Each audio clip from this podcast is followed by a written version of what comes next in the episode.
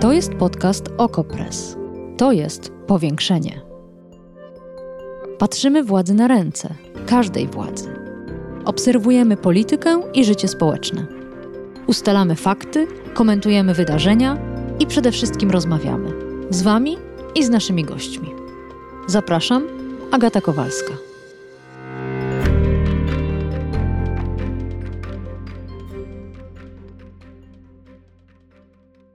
Bartek Sokołowski z Lubina, Igor Stachowiak z Wrocławia, Tomasz Wróblewski z Ełku. To trzech mężczyzn, którzy zginęli w czasie interwencji policji. Wydaje się, że ta śmierć nic nie zmienia. Bo czy komukolwiek naprawdę zależy na poprawie sytuacji w policji? Sami funkcjonariusze w dużej mierze wydają się bezkarni, a sądy i prokuratura szalenie wyrozumiałe. A jeśli już poprawiać, to co konkretnie należałoby zrobić? O tym w dzisiejszym powiększeniu.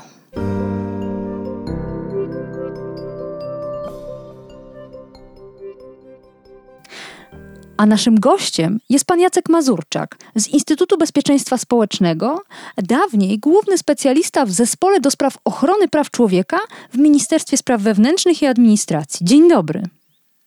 Dzień dobry. W Lubinie w czasie interwencji policji zginął człowiek. Nazywał się Bartek Sokołowski, miał trzydzieści cztery lata. Według prawnika rodziny i według świadków zmiażdżono mu krtań. Jedni mówili, to wypadek przy pracy. Inni, to zwykłe środki przymusu stosowane przez policję. To wina braku szkoleń z prawidłowych technik w czasie interwencji. No a większość mówiła po prostu, to było morderstwo. Co pan pomyślał, kiedy pierwszy raz usłyszał o tej historii z Lubina? Pomyślałem o tym, jak kiedy jeszcze podczas mojej pracy w Ministerstwie Spraw Wewnętrznych i Administracji, jak często docierały do nas informacje o tym, jak wyglądają interwencje wobec osób, które y, były w stanie po zażyciu środków odurzających, po przyjęciu środków odurzających i y, jakie wielkie to było wyzwanie, y, także dla takich policjantów, którzy cenią y, sobie ochronę praw człowieka i wykonywanie swoich zadań w sposób profesjonalny.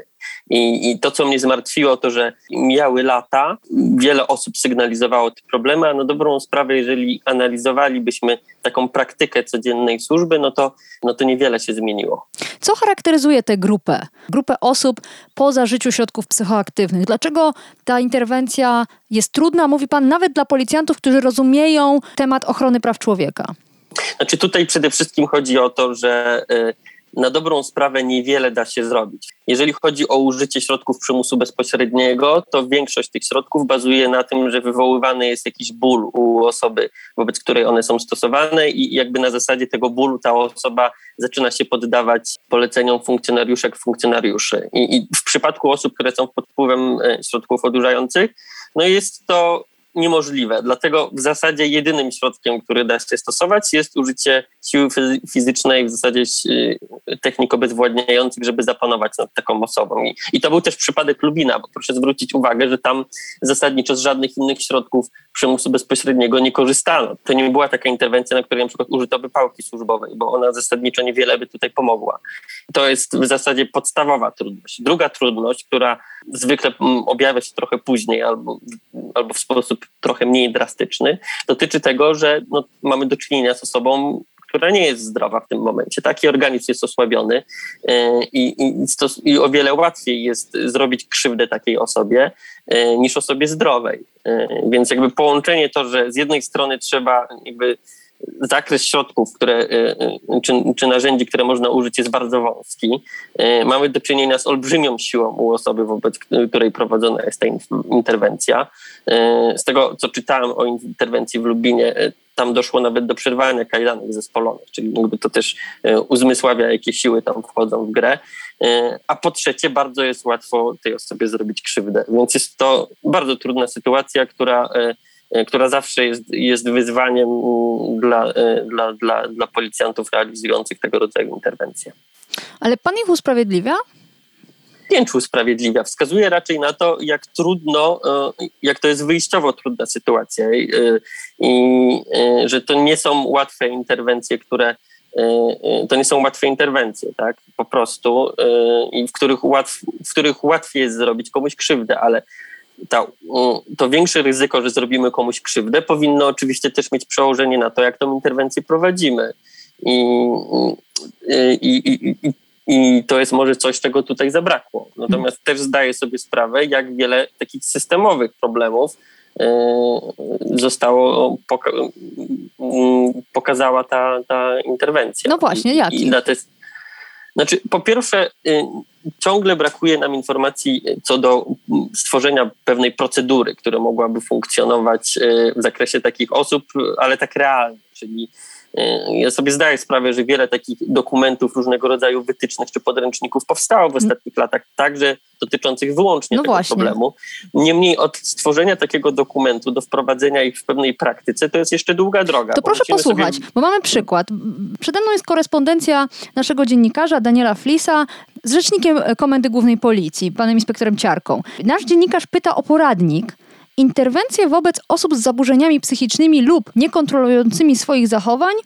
I to jest poradnik, który został przygotowany przez Szkołę Policyjną w Słupsku w dwa tysiące osiemnastym roku. Tam jest mowa między innymi o tym, żeby nie stosować siły wobec osób pod wpływem środków psychoaktywnych, jeśli one same nie stanowią zagrożenia dla siebie, innych lub e, mienia i e, poczekać na przyjazd pogotowia.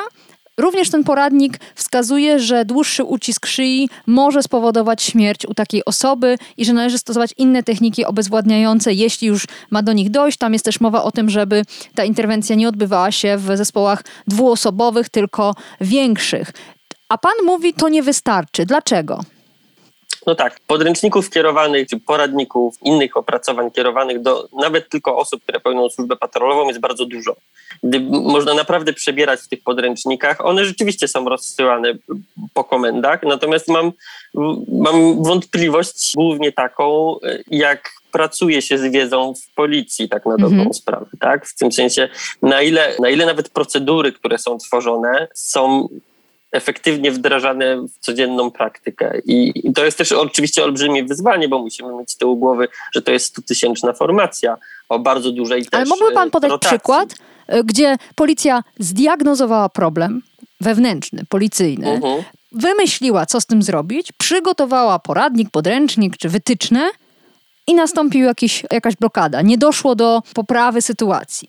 No, w zasadzie takich podręczników mógłbym przywołać bardzo dużo z samego z, z zakresu ochrony praw człowieka. To są mm, chociażby podręczników dotyczących tego, jak pracować z przedstawicielami różnych mniejszości kulturowych, i, który był, które były opracowywane często także we współpracy z organizacjami pozarządowymi i były dobrej jakości. Tak? Od, odpowiadały też na pewne realne problemy. Ale tak? mówi pan, nie ma istnieje, I, istnieje coś takiego jak szkolenie policjanta w czasie służby, kiedy już... Istnieje, y, no to... tylko chodzi o to, że y, też y, bym powiedział pewien na pewno poziom komplikacji tego systemu szkolenia, który z jednej strony zakłada bardzo dużo form szkolenia, które są organizowane lokalnie, na bardzo różnym poziomie, nad którą też nie ma moim zdaniem wystarczającej kontroli. I w zasadzie tak na dobrą sprawę na tym opiera się system rozwoju y, policjanta.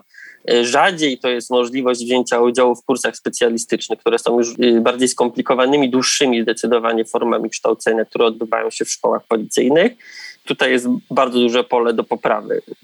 Chciałabym porozmawiać trochę o tym, co wydarzyło się potem, kiedy policjanci zorientowali się, że Bartek Sokołowski jest w złym stanie, twierdzili, że dotarł jeszcze żywy na, na pogotowie, z kolei stamtąd dochodzą do nas informacje, że już był martwy. I tu cytuję pełnomocnika rodziny. Nie pozwolono matce zbliżyć się do zwłok, choć wniosek o to złożyliśmy. Matka nie była proszona o to, by zidentyfikować ciało syna. Monitoring ze zdarzenia nie został zabezpieczony. Policja i prokuratura nic nie robią, a za chwilę materiał wideo się nadpisze i nie będzie możliwości odtworzenia tego z chwili całej akcji. Zapewniano nas, że sekcja zwłok była nagrywana, ale żadnej dokumentacji nie dostaliśmy. Brzmi to tak, jakby policja nie potrafiła bezpiecznie interweniować wobec osób pod wpływem środków psychoaktywnych, za to znakomicie opanowała ukrywanie informacji. Znaczy, powiem tak, jeżeli chodzi o kwestię wykonywania uprawnień pokrzywdzonego, które w tej sytuacji przysługują rodzinie, to to jest, powiedział, taki jeden z najważniejszych filarów prowadzenia postępowań w sprawach dotyczących utraty życia czy naruszenia zakazu nieludzkiego traktowania. Powinniśmy też rozdzielić kwestię samego przebiegu interwencji, która w moim zdaniem też jest bardzo prawdopodobne, że do śmierci nie doszło tam w wyniku błędów policji, że jakby taki wariant też z tyłu głowy trzeba mieć. A druga sprawa... A z jakiego powodu miałoby sprawa... dojść do śmierci? Jeśli nie z powodu przyduszenia i uduszenia, czy też zmiażdżenia krtani, jak mówi pełnomocnik rodziny? No tak, ale jednocześnie nie mamy informacji takiej pełnej dotyczącej tej pierwszej sekcji, prawda? Nie no wiemy, właśnie, co tam zostało ustalone. I no. Dlatego tak mi zależy na tym, żeby bez względu na to nawet, który wariant wydaje się nam bardziej prawdopodobny na przebieg samego zdarzenia, o tyle zawsze błędem będzie to, jak zostało prowadzone postępowanie do tej pory w tej sprawie, tak? Bo bez względu na to, co się wydarzyło i jakby też tak funkcjonuje system ochrony praw człowieka. Mówimy o tym, że każde z praw, prawo do życia ma także swój odpowiednik taki proceduralny. I to polega na tym, że jeżeli dochodzi do śmierci w jakichś podejrzanych okolicznościach, w jakichś niejasnych okolicznościach, takich jak ta, to y, obowiązkiem państwa jest przeprowadzenie profesjonalnego, rzetelnego postępowania. I podstawową zasadą takiego postępowania powinno być dopuszczanie osób y, ze strony pokrzywdzonej, w tym przypadku rodziny, do tego postępowania, ułatwiania im właśnie wykonywania, brania udziału w, w czynnościach procesowych, takich kluczowych jak na przykład sekcja zwłok. I z jednych dokumentów, z których widziałem, które zostały opublikowane przez pana posła Borysa na Twitterze, wynikało, że postanowienie o dopuszczeniu e, e, dowodu z opinii biegłego, w ramach którego zlecono powiedzmy tą sekcję zwłok, było przekazane e, pokrzywdzonym i było przekazane pełnomocnikowi. Na przykład nie jest dla mnie jasne, dlaczego pełnomocnicy nie wzięli udziału w tym postępowaniu. Czy składali na przykład wniosek o to, żeby brać udział w sekcji. Tego niestety nie wiemy i obawiam się, że od pełnomocników też się tego nie dowiemy. A to z pewnością wiele by ułatwiło. Niemniej, jeżeli oni składają różnego rodzaju wnioski dowodowe, to nawet już abstrahując od samych kwestii proceduralnych, także jakby mając trochę z tyłu głowy to, że tutaj jeszcze trzeba brać pod uwagę reakcję opinii publicznej, tak? Jest to też element budowania zaufania do tego postępowania, tak? Że to, o co... to, że te czynności, o które wnioskują pokrzywdzeni, w jakiś sposób są realizowane i, i, i, no, i że się je po prostu pan, uwzględnia. Pan, mam wrażenie, że w, rozmawiamy z dwóch różnych planet. Pan mówi o prawach człowieka, że chodzi o zaufanie opinii publicznej, a ja mówię o tym, że gdyby nie kamery Przemysłowa i sąsiada, to byśmy o tej sprawie nawet się nie dowiedzieli. I jak widać z relacji pełnomocnika, policja wciąż robi wszystko, żeby jak najmniej informacji na temat tej śmierci wydostało się na zewnątrz. Tak, i w ten, chodzi... Znaczy ja mam wrażenie, że pan mówi z poziomu tym, idealistycznego i idealnego. No tak. Ale żeby powiedzieć, jak wyglądają realia, to też trzeba je przyrównać do tego standardu, który powinien być. I też umówmy się, że to, o czym ja mówię, to nie jest jakaś bardzo wysoko zawieszona poprzeczka, tak? W tym sensie branie pod uwagę wniosków dowodowych składanych przez pokrzywdzonych, to to jest standard postępowania karnego, który jak wynika z informacji przedstawionych przez pełnomocników nie był tutaj dochowany. I w tym kontekście też trzeba patrzeć na zamieszki, które później powstały, że to jest trochę ściąganie na siebie e, takich problemów, tak? Jeżeli się ignoruje te wnioski. E, tutaj poza kwestiami proceduralnymi znowuż dodałbym kwestię tego, że mamy przecież w naszej kulturze zaszyty ol, olbrzymi szacunek do śmierci i sytuacja taka, w której matka nie może zobaczyć swojego zmarłego syna jest, nie chcę powiedzieć, że tylko trudna, ale jest też ekstremalnym przeżyciem i, i yy, wiąże się też z, z reakcją, tak? Ale jak pan rozumie to, że postępowano w taki sposób, już po tej interwencji, po tej śmierci? Dlaczego policja się tak zachowuje? Trudno mi tutaj szukać jakichś bardziej złożonych wyjaśnień o tym, że próbuje się w taki mało rozsądny sposób uniknąć e, odpowiedzialności za przebieg tego postępowania. Bo to są naprawdę błędy rażące. Ja bym też tutaj chciał dużą uwagę posta- poś- poświęcić kwestii e, tego, kto w ogóle prowadzi to śledztwo, że to jest lokalna prokuratura. Mimo, że e, nawet dokumenty polskie, krajowe w takim w odniesieniu do takich postępowań nakazują przeniesienie. A i chyba zostało indziej, przeniesione. Tak? Dosłownie chyba wczoraj czy, czy dzisiaj pojawiła się informacja, że chyba śledztwo zostało przeniesione do e, prokuratury e, w Łodzi, zdaje Łodzi, się. Tak. Ale to się wydarzyło po pierwsze dopiero niedawno. Mhm. W zasadzie nie z inicjatywy samej prokuratury i z policji, tylko na skutek raz, że e, zdaje się jednej z lokal- działań z jednej z lokalnych organizacji pozarządowych, a dwa, że ze strony pełnomocników pokrzywdzonych, a to powinien być standard. I gdyby nawet wszystko w tym postępowaniu wyglądało świetnie, ta interwencja wyglądałaby zupełnie inaczej i, i wszystko byłoby w porządku, no to wystarczającym błędem, za który Polska przegrałaby sprawę przed Europejskim Trybunałem Praw Człowieka, był fakt, że śledztwo w tej sprawie było prowadzone przez pro- lokalną prokuraturę i za pomocą policjantów lokalnej komendy. No ja znów zapytam, dlaczego tak się robi? Bo jedyna sensowna odpowiedź ze strony każdego przeciętnego słuchacza, słuchaczki czy mnie jest taka, żeby jak najwięcej rzeczy ukryć.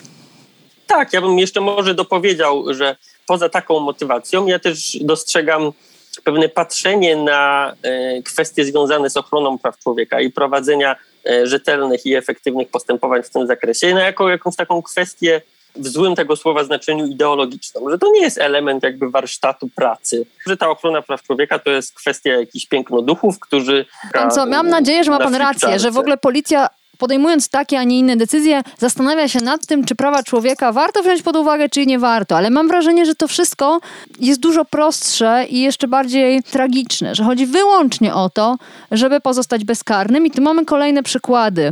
Tomasz Wróblewski w Ełku, zmasakrowana twarz, śmierć w wyniku przyduszenia w czasie interwencji policji, sprawa została umorzona. Igor Stachowiak, torturowany paralizatorami, zmarł w czasie interwencji policyjnej, kara dla policjantów za przekroczenie uprawnień, nie za doprowadzenie do śmierci. I to są tylko dwa przykłady, wiele więcej w tekście, który już Państwu polecałam, Daniela Flisa w OKO Press, gdzie i sądy, i prokuratura, i sama policja robią wszystko, żeby te sprawy załagodzić i żeby, broń Boże, policjantom nie stała się krzywda. Dlaczego? Mhm. Ja bym powiedział, że większość tych spraw w ogóle nie dociera przeważnie do etapu sądowego. Tak, ze statystyk, które były przekazane przez Ministerstwo Sprawiedliwości, wynika, że na ponad czterysta postępowań w roku, którego dotyczyło to sprawozdanie, tylko kilkanaście wyszło poza ramy postępowania przygotowawczego. Dlaczego? Więc zawsze możemy oczywiście podejrzewać, że tam będzie pewna chęć do uniknięcia odpowiedzialności i w zasadzie trudno się dziwić temu, tak? Ale tylko chodzi o to, żeby wprowadzać takie systemowe zmiany, które tego rodzaju chęci będą skutecznie powstrzymywały. I takimi systemowymi zmianami są te kwestie, o których mówi, mów, mówiłem wcześniej, kiedy mówiłem o standardzie prowadzenia takich postępowań. Że łatwiej jest nad takimi, nad, nad wolą uniknięcia odpowiedzialności panować, kiedy postępowanie prowadzone jest na przykład w innym województwie, tak? Łatwiej jest nad tym wszystkim panować, kiedy standard działania policjantów jest jasny. Bo my jesteśmy też na etapie, proszę zobaczyć, że poza tymi podejrzeniami, które mamy w tym zakresie, które są jak najbardziej uzasadnione, mamy wątpliwości co do y, istnienia y, takiego faktycznego w, w policji prowadzenia standardów takich postępowań. No, nie, wąt- trudniej... nie mamy wątpliwości. Obawiam się, że niestety mamy pewność co do tego, że te standardy są łamane i, i nikt nawet nie uważa, że... Na, nie mogło... są wdrożone, bym powiedział. To inny przykład to są wytyczne. Wytyczne lekarzy dotyczące sposobu zatrzymywania osób pod wpływem środków psychoaktywnych. Piotr Krubaszewski z Helsińskiej Fundacji Praw Człowieka mówi dla OKO Press: one istnieją, zostały wypracowane, pewnie leżą w szufladzie w Komendzie Głównej Policji. O ich istnieniu wiemy tylko i wyłącznie stąd, że pojawiło się o nich wzmianka w aktach sprawy Igora Stachowiaka. Uh-huh. Nie ma znaczy... chęci, nie ma, nie wygląda na to, żeby była wola w policji, żeby się zmieniać na lepsze. Po historii Igora Stachowiaka wszyscy myśleliśmy, że to już przeleje czarę goryczy, że to się nie powtórzy, a powtarza się. I wiemy tylko o tych sprawach, które się nagrały. Tak, i na pewno tych spraw jest dużo więcej, tak? I, ale znowuż powiem, że tu chodzi o takie projektowanie tej służby i tych instytucji, które będą wymuszały takie zachowanie, tak? I bo to jest ale to, możliwe. Ale dlaczego miałoby się to udać, skoro sama policja nie jest zainteresowana? Bo wygląda na to, że wie, że jest absolutnie bezkarna. No, tylko że nawet gdybyśmy, znaczy też możemy znaleźć z drugiej strony wiele pozytywnych przykładów. Na przykład sprawa, tych, sprawa tortur, do których dochodziło w Olsztynie, tak? Tam gdyby nie policja, to ta sprawa nigdy nie ujrzałaby światła dziennego. Wszystko za sprawą podsłuchu i, i kamery założonej przez Biuro Spraw Wewnętrznych Policji. Więc jakby to też nie jest tak, że cała policja, jak jeden mąż, nie chcę wyjaśniać tego rodzaju spraw. Tylko pytanie, które ja sobie tutaj zadaję, które jest moim zdaniem podstawowe, jak poważnie traktuje się kwestię przestrzegania tych standardów międzynarodowych dotyczących praw człowieka, bo możemy długo rozmawiać o jednej sprawie i dochodzić do różnych wniosków, odsłaniać różne rzeczy, natomiast to, co nas powinno najbardziej zawsze zastanawiać, to jest jak projektować tą służbę tak, żeby takich sytuacji było jak najmniej. I, i odpadamy odpowiedzi- już mm-hmm. tutaj, bo mm-hmm. ta refleksja nie następuje. Tak. jednostki, moja jednostka, w której pracowałem, czyli Zespół do Spraw Ochrony Praw Człowieka, też jest pewnym przykładem, została zlikwidowana pod rządami Prawa i Sprawiedliwości, więc to też pokazuje, że ranga tego problemu też spada, jeżeli nie jest dostrzegana, jest traktowana jako pewien, pewnego rodzaju wymysł, a tutaj są konkretne rzeczy, które trzeba zrobić w tej służbie, żeby takiej sytuacji unikać. No, jednym z takich pomysłów były kamery, które miały być przymocowane do mundurów policjantów oddziałów interwencyjnych, i to nie zostało zrealizowane. Tych kamer jest tysiąc ponoć w całym kraju.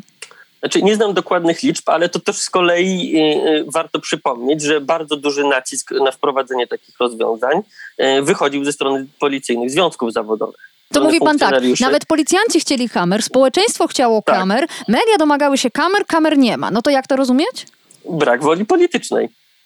No wygląda na to, że nikomu na tym nie zależy, że żyjemy od jednej tragicznej historii do drugiej, a w międzyczasie nic się nie zmienia. Tak, no czy może, żeby dopełnić jeszcze ten obraz goryczy, to ja bym powiedział, że interwencja w Lubinie, tak na dobrą sprawę, żeby dobrze o niej porozmawiać, powinniśmy rozmawiać już dużo wcześniej, ponieważ to był człowiek, którego...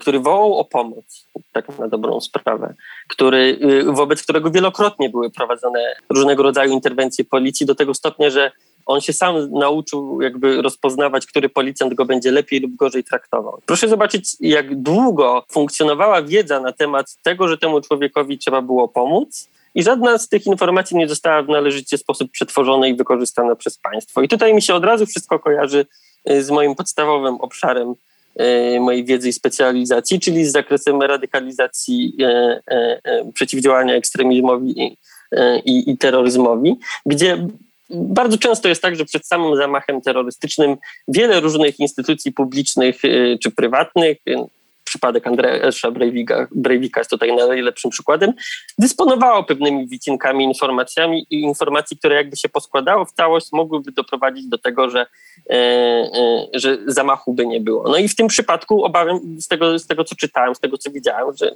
jest bardzo podobnie, tak, że to był człowiek, któremu polskie państwo, choremu człowiekowi przecież, jedyne, co było w stanie zaoferować, to wcześniejszy przyjazd karetki pogotowia, podanie jakiegoś leku, interwencję policyjną, a nie terapię, porządną terapię, która spowodowałaby, że śmierć nie byłaby jedynym scenariuszem możliwym w jego życiu. I to jest moim zdaniem najbardziej przykra lekcja, którą żeśmy z tego Lubina odebrali, że jeżeli twoje życie się potoczy źle, kiedy będziesz w gorszym stanie, kiedy wpadniesz w nałogi, depresję, w choroby psychiczne, a nie masz pieniędzy, to jedyne, co możemy ci zaoferować, to śmierć na chodniku. Jacek Mazurczak z Instytutu Bezpieczeństwa Społecznego, dawniej główny specjalista w Zespole do Spraw Ochrony Praw Człowieka w Ministerstwie Spraw Wewnętrznych i Administracji. Dziękuję za to spotkanie. Dziękuję bardzo. Powiększenie. Podcast OKO Press. Prowadzenie Agata Kowalska. Podcast znajdziesz na stronie OKO Press i w twojej ulubionej aplikacji do podcastów.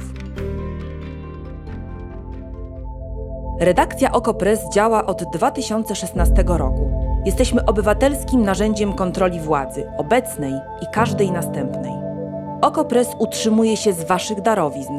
Wesprzyj nas, byśmy mogli działać dalej.